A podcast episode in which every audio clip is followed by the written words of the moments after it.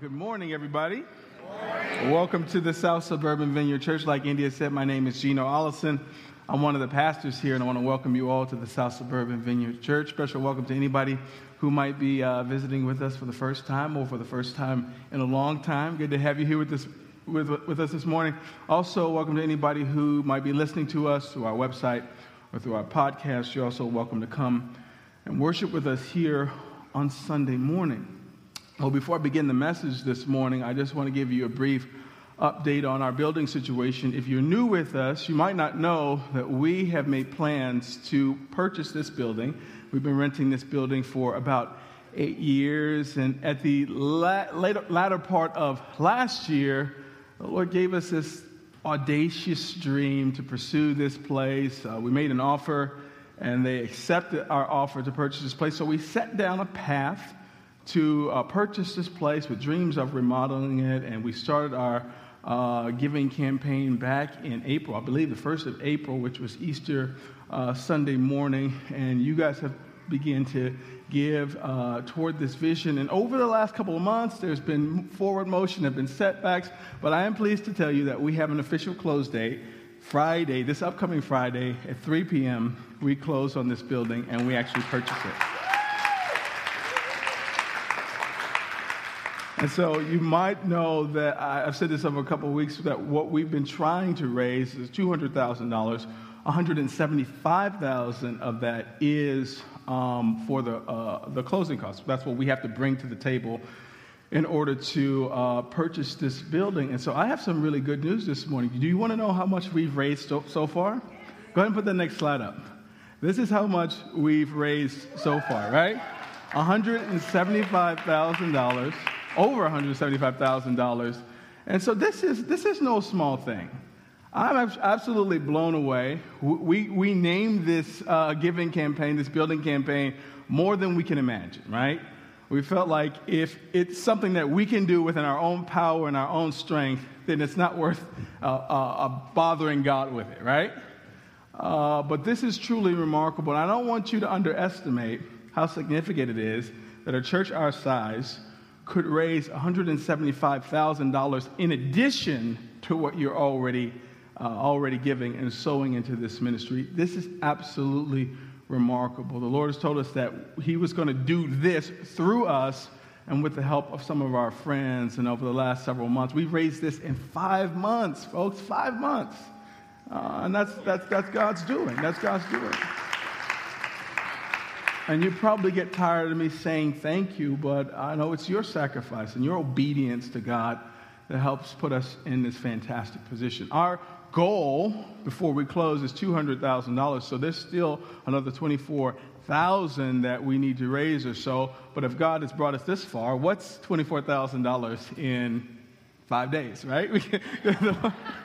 Uh, and so the goal, uh, one of the, one of the uh, conditions of our loan is that we have to put a brand new roof on the building like right away. And so that's $35,000 like that we have to pay right away. And so we're part of the 200,000 is that we're raising a portion of that. So we only have to put a small amount of our cash reserves because we want to go into the ownership with as much of our cash reserves intact because we have new bills that we've never had before. And so we believe in God for an additional 24,000 or so. And so, would you just join with me in praying uh, that over the next few days, the Lord uh, would help us to meet that need? And so, Father, I just thank you. I just say thank you. I'm just giddy. You probably can't tell it, but I'm just giddy right now when I think about this thing you told us to do, thing you told us to lean into, and we have been able to see you be faithful and do this through us. And so, Father, we ask that you would remind us that we live and serve and worship under an open heaven. We serve a generous God, a good, good Father, perfect in all of his ways, who wants to resource us with everything that we need in order to fulfill the purpose that he set before us. And so, Father, we ask that as we go forth, we would just be receiving all sorts of favor and all sorts of blessing, all sort of financial resource from every corner this week as we go to the closing table. Father, every need that is before us, you will meet. And so we believe it, we receive it, we speak on it, and we thank you in advance for all you're going to do. We ask all these things in Jesus' mighty name. And all God's people said, Amen. Amen. Amen. Well, the fall, maybe it fall's not officially here. I'm not sure exactly when fall starts, but uh, the crispy temperatures outside let us know that fall is at least near. And fall is my kind of season, partly because I, I, this is my kind of weather, right? I don't like being hot. I'm a bigger guy, and so I don't like sweating. I sweat a lot, and I like this cool, like, I call this jacket weather, right? And so I enjoy this weather, but I particularly like the fall because as a person with four kids, fall reminds us that you know, we can return to some sense of rhythm to life, right? You know, we're hanging out, we don't have any place to go, things are just so, you know, chaotic over the summer. And fall reminds us that kids are back to school, some other things fall into place. And for me, I don't know about you, there's just a more workable rhythm to life in the fall. And so, as a pastor and as a preacher, we've learned to preach and to stack our series uh, to go with the natural rhythms of our life. We used to just sort of fight against those rhythms, but as we get older and wiser and more experienced, we sort of fall into those natural rhythms and try to pair our preaching and teaching with the natural rhythms of our life, my life, and your life. And so at the fall, there's a sense of everybody returning to a sense of rhythm, people buckling down. Maybe the summer was a little undisciplined. Uh, maybe it was a little wild and unnatural for you, and something happens in the fall where you seek to press into a more natural rhythm of life. And so, typically around this time in the fall, we engage a, a season of fasting and praying. We focus our attention, through the preaching at least, on what God might be trying to reorient our hearts toward as we settle down and we get back into a brand new rhythm. So I have the privilege this morning of beginning our brand new fall series that I'm simply calling Fit for Life. Fit for Life. Uh, the older I get, the more I just want to be whole. Any of you use that expression? And when I say whole, I just I don't need a lot of money. I don't need a big I don't need a big house. I don't need fancy cars. I just want to be whole. And when I say whole, I mean nothing broken and nothing missing, right? I just want to be whole, and I want God to be involved in every measurable area of my life. And when I say wholeness, a part of what I mean when I say I want to be whole is, in a sense, I want to be ready. I want to be prepared. You say, ready and prepared for what? For whatever God has for me. I want to be ready. I want to be prepared. I want to be able to move at a moment's notice and do what God has set before me. I think that's one of the distinguishing marks of being a whole person, as particularly as it relates to a person of faith. And so, particularly wanting to be whole and wanting to be ready, and I'm sure many of you would echo that sentiment, there's this whole concept of fitness that is really important to us if you have eyes to see it. Now, if you think of fitness in a classic sense, when I say fitness, you automatically think of lifting weights, running, and physical exercise. But for the purposes of this series, and the weeks to come, I want to think about fitness in a broader, more general sense, and I want to use this definition for fitness. Fitness is the quality of being suitable uh, to fulfill a particular role or task. The quality of being suitable to fulfill a particular role or task. And when you hear suitable, think ready, think able, uh, the guy that runs uh, our CrossFit gym is regularly just sort of randomly running races that he didn't particularly train for. And what he says often is, I'm training every day so that I'm just ready if I want to run a 5K. I'm ready if I want to do a 10K. I'm ready if I want to do a marathon or half marathon or a Tough Mudder or a Spartan race. I'm, I'm, I'm at this constant state of fitness or constant state of readiness because I want to be ready to do whatever I need to do or ready to do whatever I need to do. If you're trying to wrap your mind about what I mean when I say fitness, think readiness, suitable for a particular role or task. And here's the sad reality most of us are operating at a level that is just a fraction of what God has intended for us. You know why? Because in meaningful areas and aspects of our life, we're simply unfit. We're simply out of shape. We're out of shape spiritually. We're out of shape physically, which is a deeply spiritual, important part of our life. We'll explore that more in the weeks to come. We're out of shape emotionally and spiritually and relationally, we're unfit to do what God is set before us. And for that reason, many of us are operating at just a fraction of what God has assigned our natural capacity because we lack a measure of fitness. And so, this series is designed to deal with the important aspects of our life that God is calling us both individually and corporately as a church to press into deeper measures of fitness or readiness. We want to be fit for life. And so I want to begin this series this morning by talking about an important component of fitness in a, in a life sense, and that is purpose. Purpose. Years ago, I realized that I was talking about everything except purpose.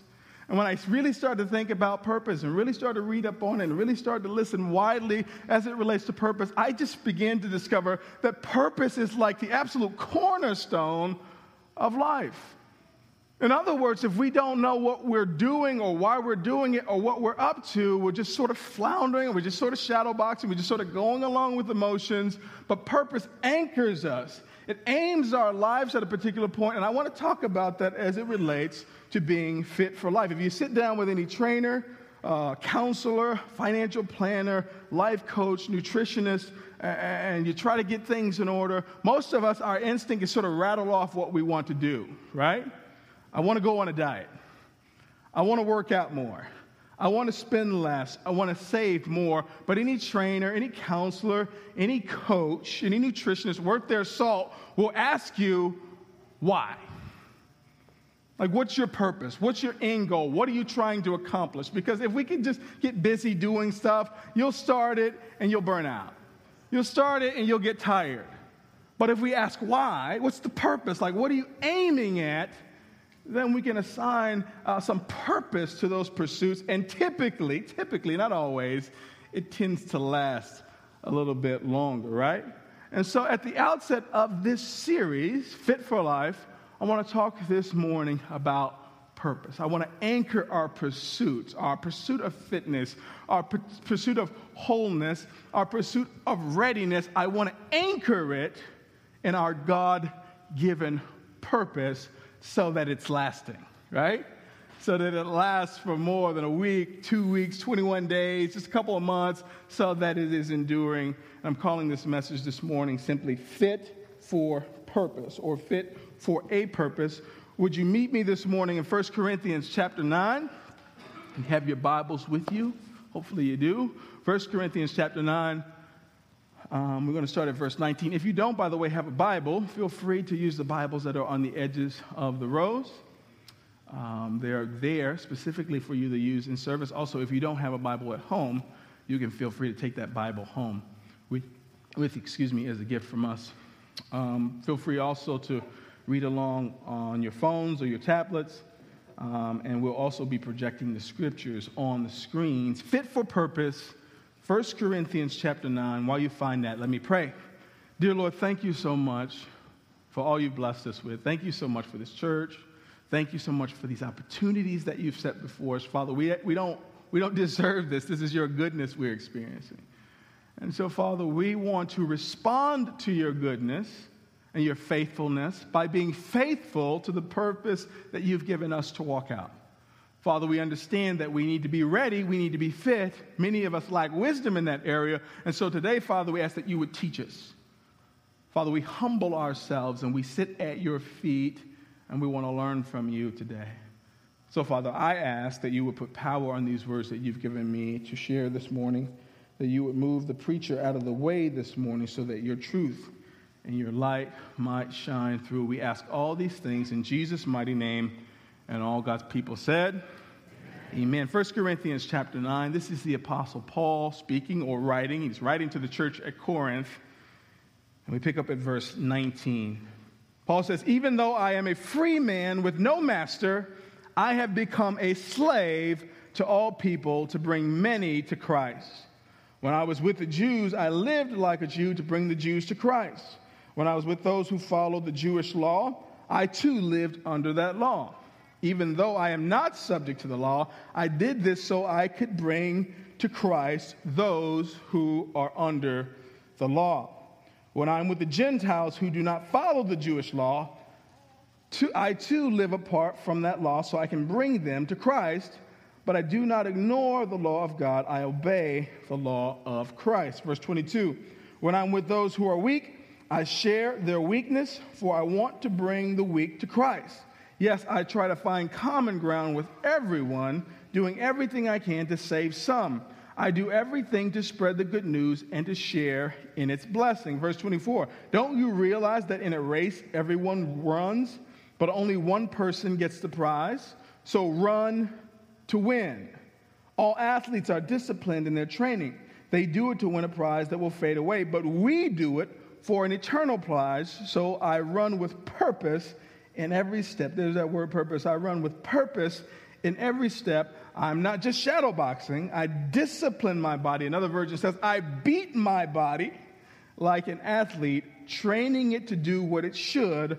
Otherwise, I fear that after preaching to others, I myself might be disqualified. Now, this is a very rich text. And some of you, as I begin to read it, you thought, well, what does this have to do with purpose? But let me just say, this is a very rich text. There's plenty here, and I hope I have time enough to unpack it all. But this is a timely word for me. Uh, some of you, you come up after the message and you say, hey, thanks for that message. That was a good word. It really spoke to me. I just say, hey, you just had an opportunity to listen in as I preached to me. Like, I, this text speaks to me in a way uh, that is challenging, that is confrontational uh, that is also encouraging. This is something that I'm preaching to me today. And so if you happen to get something out of it, fantastic, right? But I want you to know that we're on the same side of the table today. Like, I- am ministering to myself. This text, like, arrested me uh, this morning. Because God has been asking me lately, are you ready for the things that you've been praying for? And we learn how to pray. We realize that we're living and serving and loving under an open heaven. We serve a generous God who's eager to pour out blessings. And so we're always asking for the next, the bigger, the better, the next, which is fantastic. But God has been asking me lately, son, are you ready for the things that you're asking for? Put it a different way, are you fit for that next level uh, that you're seeking to press into? To put the question a different way, the Lord might be asking me, as He's asking you, can I trust you with what you're asking me for? And you say, Lord, but you promised this to me. This is the natural next step. He said, I didn't, I didn't ask you anything about that. I asked you, can I trust you?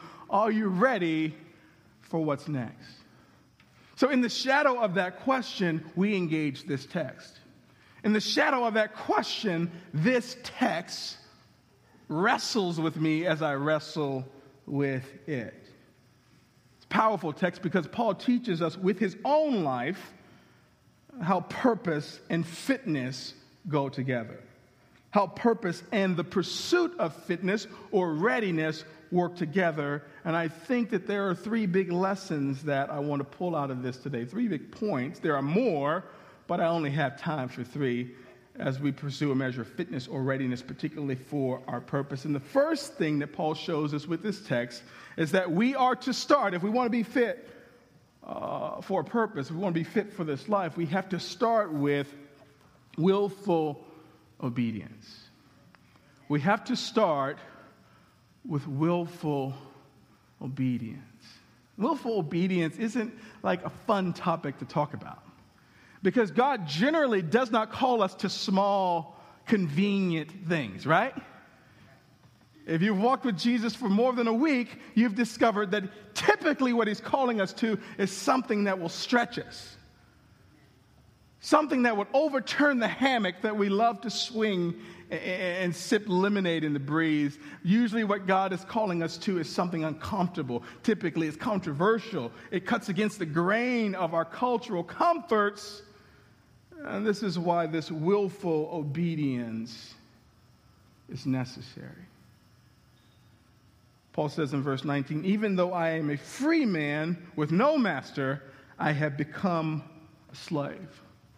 Paul is living in a context where there is like slavery. Slavery is a natural reality in this particular context. People are own people Uh, typically, they own them as indentured servants or people who are working off a debt, and so therefore they're a slave. Paul says, Make no mistake, I am a free man.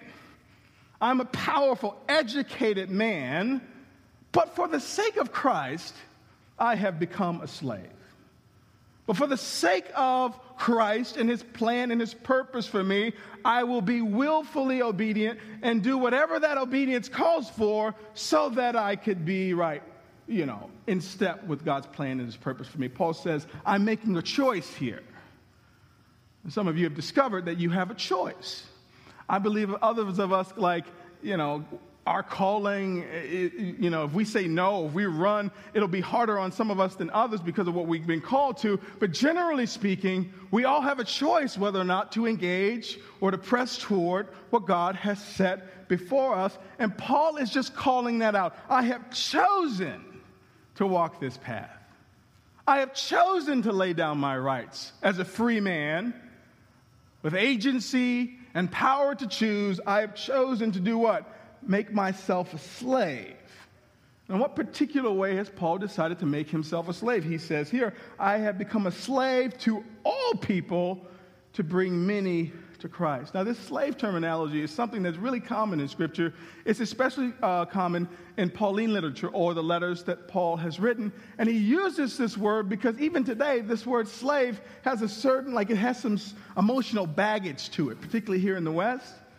Like we conjure up images of the slave trade, of people being in chains, hundreds of years of slavery. Like we, we don't really like to use that expression, right? I know I don't as a black man in the United States. I don't typically like to refer myself to a slave in any context, but it's helpful to understand what Paul is getting at. Paul is saying, I have subjected myself to people, all people, so that I might be in step with what God has for me. He frames this as something that he's decided to do. He's willingly chose to lay down his freedoms and liberties to do a much harder thing, and that is to be a slave to other people. And so I think that some of us might be really familiar with Paul's life and Paul's mission and Paul's purpose, but others of you might not. And so I think it's helpful for us to unpack in a minute just what Paul's purpose was, right? Uh, but when we understand that we must start this journey toward fitness, particularly with purpose in mind, the second step is that we should start with the end in mind, right? We've already begun with obedience, and I've said many, many times that obedience is simply, Lord, I write a blank check of my life to you, you fill in the amount. That sounds good on paper. That sounds good as it rolls off the mouth of a preacher, but it's super hard to live out. Because some of us, we need details first. Okay, Lord, tell me how long I'm gonna have to be over there. Tell me who's gonna be over there. Tell me how, you know, how much it's gonna cost me. Am I still gonna, you know, enjoy the same level of uh, living that I'm, give me some details before I say yes.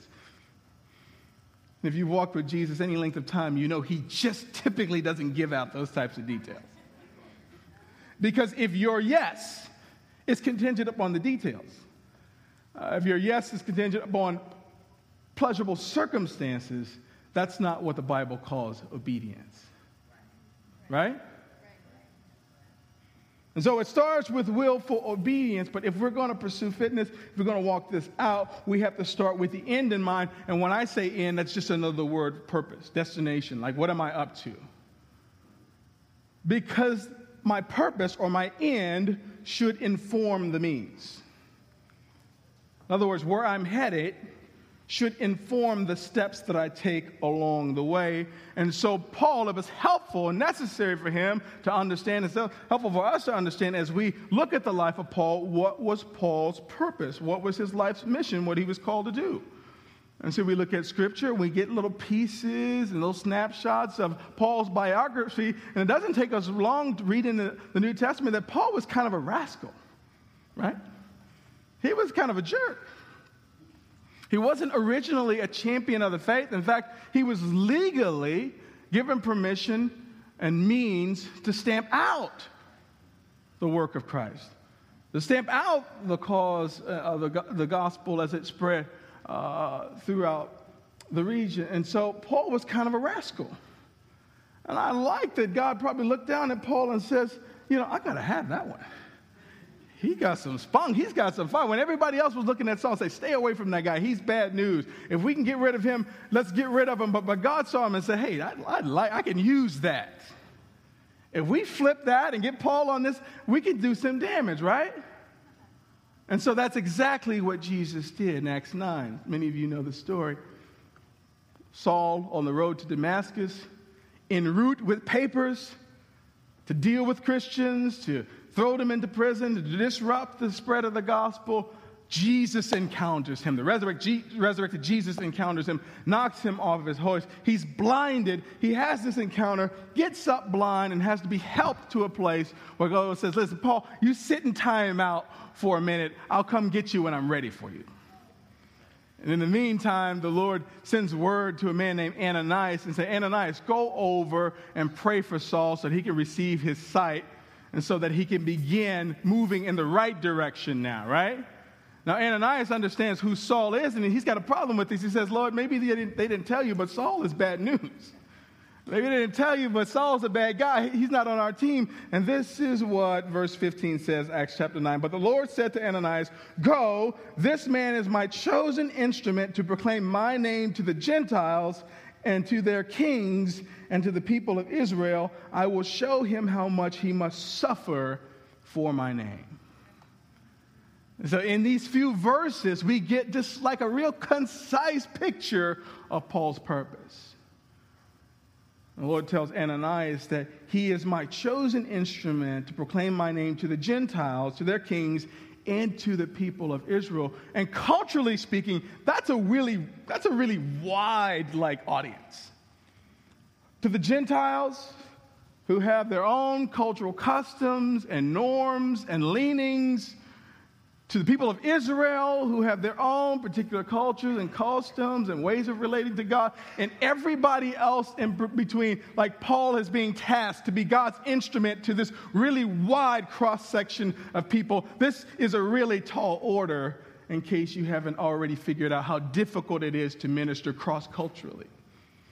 It's hard to have a meal cross culturally, much less take the good news of the gospel often in hostile environments, cross culturally, with this wide cross section of people. This is Paul's purpose, and it frames for us the significance of verse 19.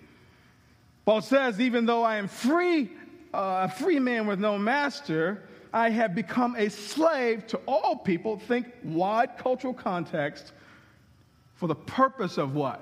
To bring many to Christ all of a sudden it starts to make sense, right? Even though I am a free man, loads of ex- uh, education, loads of power, a lot of people know me, a lot of people like me, people know Saul when they hear it. But I have become a slave to all people for the purpose of bringing many, bringing many to Christ. say, preacher, that's great, but what on earth does that have to do with fitness? What does that have to do with readiness? I'm glad you asked because we pick up in verse 20. This is the way that Paul prepares himself. This is the way that Paul trains. This is the way that Paul gets ready and has gotten himself ready for what God has purposed him to do. Paul says, When I was with the Jews, I lived like a Jew to bring Jews to Christ. When I was with those who follow the Jewish law, I lived under that law, even though I'm not subject to the law. I did this so that I could bring to Christ those who are under the law. Verse 21 When I am with the Gentiles who do not follow the Jewish law, I too live apart from that law so that I can bring them to Christ, but I do not ignore the law of God. I obey the law of Christ. He continues in verse 22 When I am with those who are weak, I share in their weakness for I want to bring the weak to Christ. Yes, I try to find common ground with every, everyone, doing everything I can to save some. I do everything to spread the good news and share in it its blessings. Now, Paul couldn't get through one or two sentences without tying what he was doing to purpose. Everything he was telling us he was doing and engaging in and practicing and getting really good at, he tied it to what? So that I might win some. So that I might be an instrument that brings Christ to those who are far. And this, again, wide cultural context. When I'm a Jew, when I'm with the Gentiles, when I'm with the weak, he's not only talking about culture and ethnicity, he's talking about social class. He's talking about the well and the unwell, the powerful and the weak. And so, what you may not understand is what Paul has developed because of his purpose is what we call cultural competence. Really important to me and my life's work, not as only a pastor of a multi ethnic church, uh, but as one who is helping our broader movement move uh, to a greater appreciation uh, for the multi ethnic beauty that there is in this world. Like Paul says, that uh, he's worked out pressing into a higher measure of cultural competence, not because it's some corporate ideal, because it's what's necessary for him to be an effective minister of the gospel. And take it from me, leaning into growing in cultural competence is not an easy thing to do.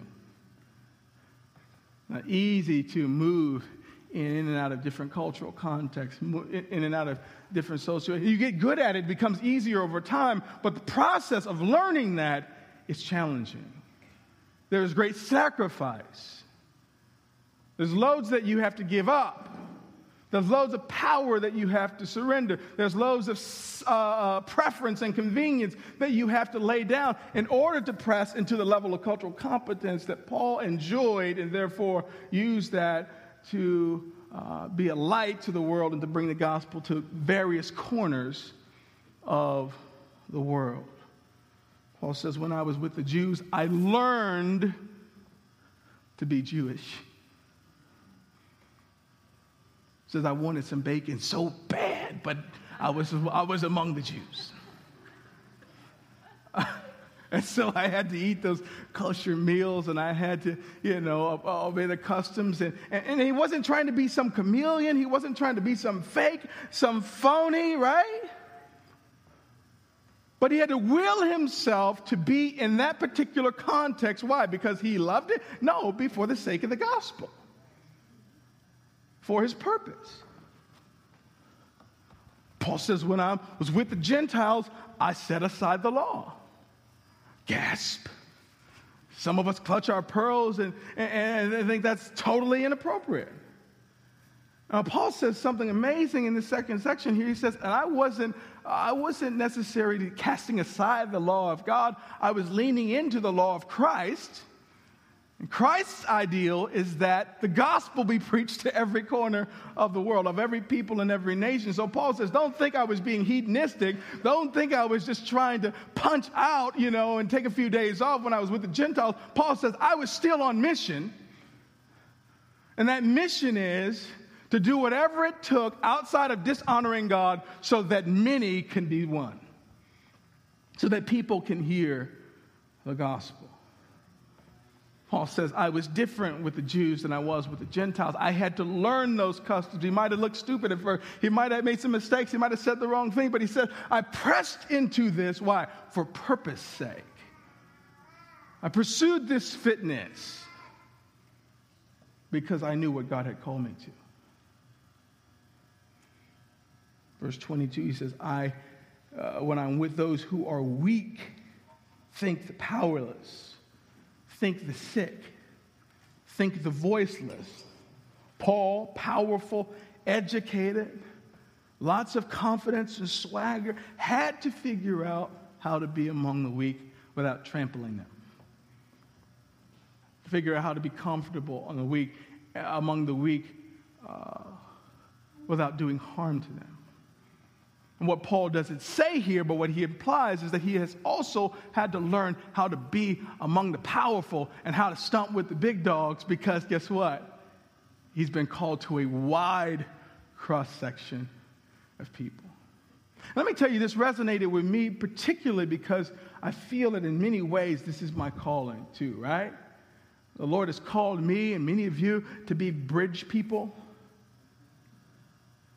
There'll be people who have a high cultural competence. I call some call it cultural intelligence, some call it cultural wisdom. I think that's kind of a higher plane, cultural wisdom, cultural skill. And I just consider all the sacrifice and all the things that I and others have had to lay down so that we might learn the skill of relating well to other people. And not just other people, but wide, you know, cross sections of people. It's not been easy, right? But the Lord showed me a long time ago that He made me to be a bridge person.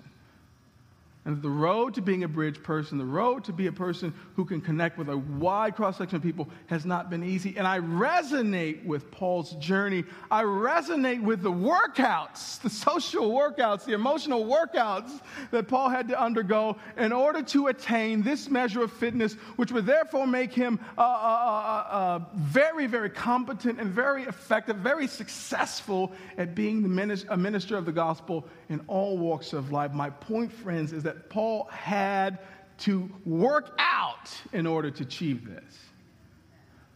And what informed his workouts, what informed his meal plan, if you will, or his workouts was what? The end, the goal, purpose. All to say that for those of us who think we can just stumble through life without uh, the guiding North Star of purpose, uh, how's that working out for you? You've changed careers 12 times. You've gone back to school over and over. I just don't know what I want to do with my life. I have found, by the way, that God is just not playing keep away with purpose. Just uh, jump, just get it up, look behind that rock, I moved it over behind that table. Like I've found that when we earnestly seek and earnestly ask and earnestly write a blank check with our life, the Lord is eager to let us know what we're supposed to be doing with our life. And some of you, that, that's not been the case for me. Maybe, but it might be the case that what the Lord says to you, you don't like. You want six figure career. And maybe the Lord's called you to be in social work and maybe stand in the food pantry line because what he's called you to doesn't quite match your tastes. So I've been doing this long enough to know that God hasn't told me what I'm here for. Oftentimes it's code for try again, Lord. Give me what else you got. But the sooner we press into a place of obedience, the sooner we embrace purpose, the sooner we can begin to walk out the fitness plan that God has for us the sooner we can walk out and begin to develop and to begin strengthened and gain dexterity in those areas, in those places, and in those realms that relate to our purpose. Can tell you how many times I've met people who are making loads and loads of money, who have careers and homes and houses and things that people would die for, they would kill for, but they're unhappy and unfulfilled. Why? Sometimes, many times, oftentimes, they're doing something with their life other than what God has purposed for them to do. And there's no measure of happiness, wholeness, fitness, functionality that will come to you if you're out of position. If you're willfully choosing to do with your life what God has not called you to do, there is no measure of money that can make you happy. There is no money, measure of success or accolades that will make you feel whole and so the Lord might say to us that we can do this the easier way, and there's no easy way really, or the hard way purpose. And so, what Paul is describing for us as he talks about his cultural competence and how he moves in and out of these different areas and people groups is that he's saying that he is purposely fit, functionally fit and one of the distinguishing marks of being purposefully fit is an unyielding resolve, an unyielding determination, a steadfastness that we rarely see in people. And I'm not talking about being rigid and immovable and just, but I'm talking about a, a resolve, a determination to stay on mission, to stay on purpose. A second distinguishing mark that we see is an impressive versatility, an impressive agility, an impressive nimbleness, so that wherever God calls you, wherever He moves you to, wherever He sends you, you're, you're adaptable and you can roll with it. Let me, let me say this again. If we look at Paul, not just this passage, but his life, there was a, a, a, an unyielding resolve. He had his feet planted in purpose, but at the same time, Paul's mission took him everywhere. He was on boats, he's ministering to all places, beaten in prison, everywhere. And Paul, he just rolled with it. He found himself in prison, he just worshiped. Hey, we can worship right here. Silas, let's turn this thing out. Let's worship. This, this is who we are, this is where we are. He found himself in change. He's still writing letters to the church, right? Totally adaptable, nimble, right? And what anchors him? Purpose to win many to Christ. He learned how to do this effectively by pressing against comfort, pressing against convenience, pressing against preference. He starts with purpose in mind. And what's his secret? What's his secret? The answer to that question is our third and final thing that I want to pull out of this text this morning. The third and final thing is that Paul runs the race to win. He runs the race to win. We talked about obedience. We talked about starting with the end in mind, purpose, right?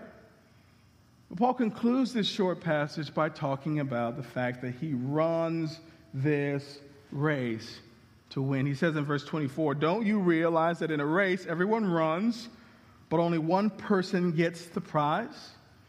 So run to win. So, what Paul's trying to create uh, for us is this picture of don't think of this as a race where everybody gets a participation trophy, right? Because if you're in that type of race, you just run as fast as you want. You can have lots of urgency or no urgency, or you can fall somewhere in the muddy, pudgy middle. But if there's a prize to be won, there's a sense of urgency toward running this race and winning the prize. And so Paul's not trying to create competition among us, he's trying to create a sense of urgency toward pressing toward a place of readiness, a place of fitness. He says, run to win. Don't sashay through the course. Give it all you got, he says. Verse 25 All athletes are disciplined, that's a good word, in their training. They do it to win a prize that will fade away, but we do it for an eternal prize. And so Paul is comparing himself and his worthy, noble kingdom pursuits to that of those who are just sort of athletes, competing for the games or the Olympics or to run a race. He says they are competing for maybe there's a purse, maybe there's some sort of trophy or medal that will rust and fade away. But we do it for an eternal prize. Again, he's assigning more weight to this, you know, these fitness goals. He's assigning more urgency and importance to this. He says, run the race to win. Oh, and by the way, there is eternal significance to these pursuits. There are eternal values. These are deeply meaningful for the long haul. Paul's saying, take this seriously. And he gives us a window into his own life in verse 26 when he says, So I run with purpose in every step. I'm not just shadowboxing. Verse 27 is the money verse here for us. Paul says, I discipline my body like an athlete, athlete, training it to do what it should.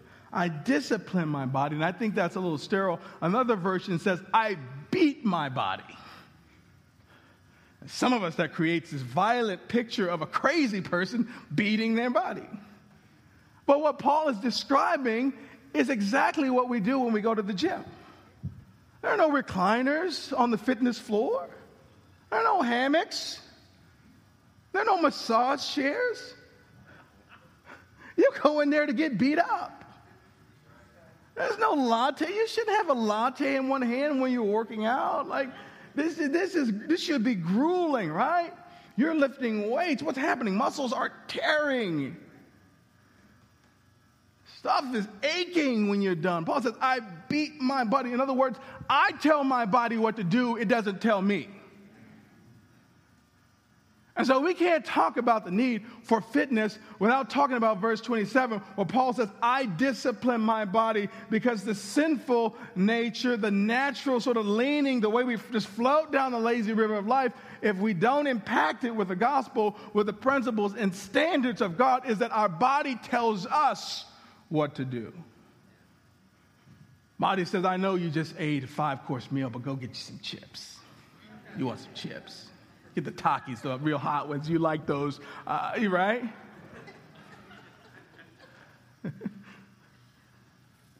Body says, yeah, you don't feel like working out today, do you? I don't, just, just, let's lay here today. Listen, I, listen to your body. Body tells you, hey, it's been a while since you, since you felt good. Go ahead and get you a drink. Go get you another drink. I said, hey, you owe it to yourself. We, I feel good. This is your body talking. When you have, uh, just go ahead. Go ahead and smoke that. Go ahead and snort that. Listen, this feels good. Your body tells you what to do. Oh, listen, listen. Go sleep with that person. I know that you're not married to them. I know that you have you see no future with them. But hey, listen, I, I'm your body. Listen to your body. And some of you are where you are today because you've been listening to your body. Your, your body's been telling you what to do, and you haven't been telling it to, what to do. And what your body naturally tells you to do is not informed by purpose. It is not informed by God's high calling that Paul says we press toward. It is not. What your body tells you to do, the only thing that matters to your body, it's what's going to be satisfying right now. The body doesn't fast forward the tape and say, what does sleep, what fruit is sleeping with this person going to yield? What fruit is like eating chips all day and sitting on the couch and sweatpants? What, what fruit is that going to yield? Your body doesn't roll that out. Your body says, it sure be nice if we did this right now. But purpose, purpose plays the long game, doesn't it? purpose says, how are these words that are going to roll off this tongue going to affect my tomorrow? How is rolling in late every day going to affect my career? How does living a sedentary life, how is that going to put a low ceiling on my capacity to do what God has called me to do? How does giving my body to anybody who would have me, how is that going to affect my tomorrow? That's what purpose asks. And there's no wonder Paul says, I beat my body because this rascal needs to be tamed. This sinful nature, you, have gotten years and years of, of practice. This is a well worn path of hedonism and, and self serving decisions that needs to be like wrestled down through the power of the Spirit and through the power of your yes, your blank check with your life. This is like something, th- this doesn't happen overnight. This what sanctification is, it's the ongoing work of the Spirit that rewires your taste and rewires your interest. It helps you discipline your body so that you might be fit for purpose, fit for what God has called you to. Paul says, I discipline my body like an athlete, training it to do what it should. And this is applicable in so many areas of life. And I'm so glad that Paul gave us that snapshot of his life as he gained all that cultural competence to go to the Jew, to go to the Gentile, to go to the weak, to go to the powerful, to give us some different examples of what it means to pursue fitness.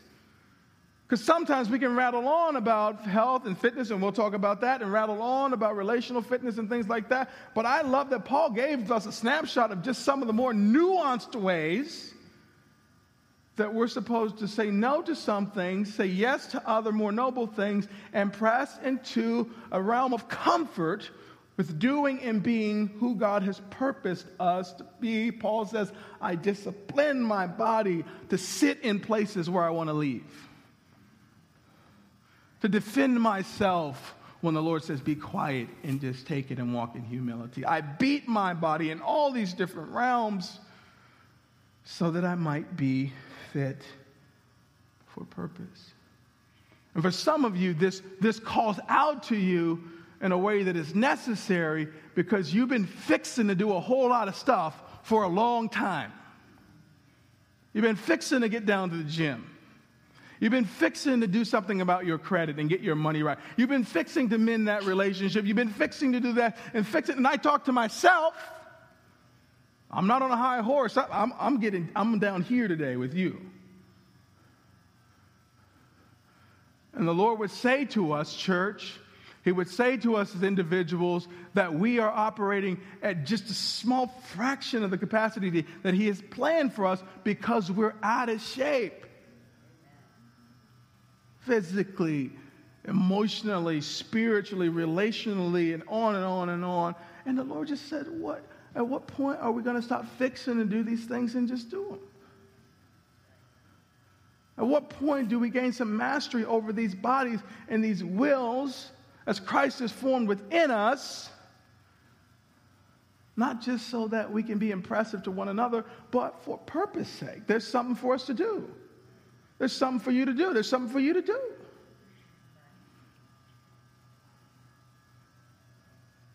Paul says, I walk with purpose in every step. I discipline my body not so I just look good at the beach, right? But so that I have some fruitful longevity so that I can be and do what God has called me to be. Paul is talking about life fitness. He's talking about being whole. He's talking about being what? Ready. If we're honest today, many of us are unfit for what God has set before us. Now, there's no condemnation for those of us who are in Christ Jesus. I'm glad you're here this morning because we sat at the doorway of an amazing season in the life of this church, and that means for us corporately and for those of us as individuals. And uh, many of you know that we're engaging a 21 day fast that is, you know, rolled out with this very subject in mind.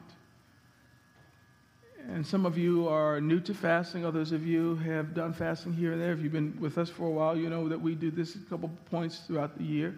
But fasting is just basically taking a survey of your life, an inventory of your life, and saying, what things are there in my life that compete with God for my attention and my affection?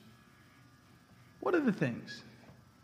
Many of them good things that have just grown, just sort of moved beyond the boundaries of what's appropriate and what's helpful and what's, you know, healthy.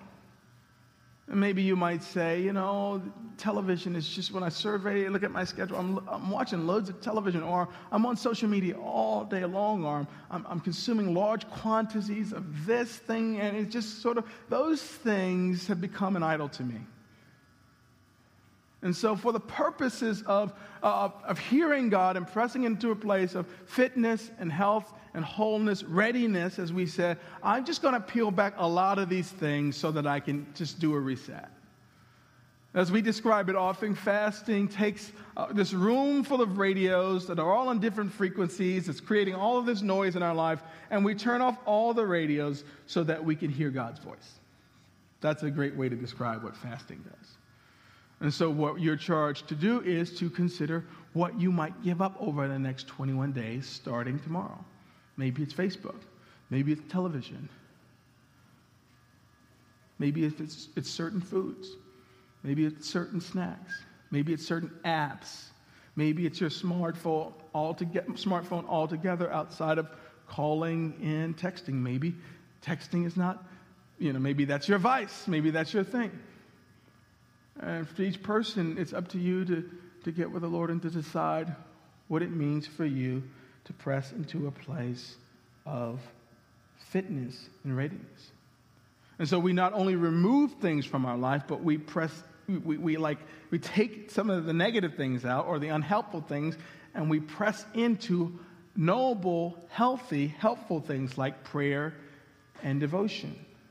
We press into things like small group. There'll be an opportunity for you to engage small groups and sign up for a small group. Uh, things like prayer meetings and serving the poor at restoration, various nights of worship, things like that. So we turn our backs to certain things and we turn our face and our feet toward other things. That's what this fast is all about. Now, understand that nobody's required, and worship team, you can come up as I close. Nobody's required to do anything. If you choose not to fast, you're not second class. We're not going to seat you in the back row or, you know, shame you or anything like that. This is totally up to you. I told you that this fitness requires willful obedience. So, you, like, you got to be on board with this.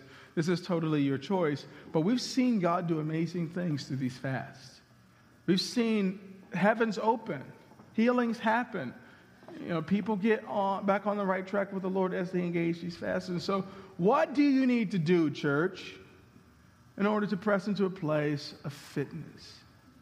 How might you need God to speak to you so that you might understand, and therefore uh, walk in your purpose and, and train you know, your life and have your purpose inform that pursuit of fitness? My prayer as we walk this out as a family, particularly as we close on this building on Friday and we enter the next chapter of this church, I just I want to be ready. I want to be whole. Nothing broken, nothing missing.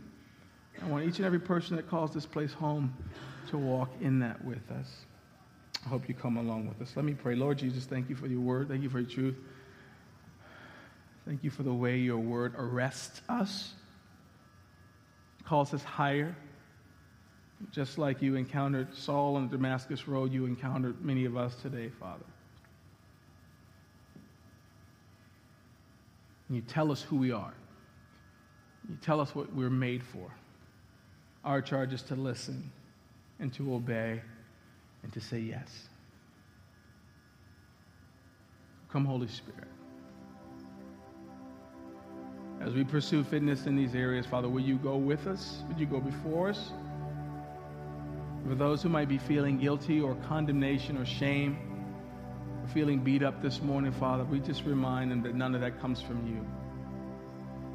We pray for holy conviction the fruit of that conviction is a changed, transformed life. Come, Holy Spirit, do what only you can do for your yielded vessels. In Jesus' name we pray. All God's people said,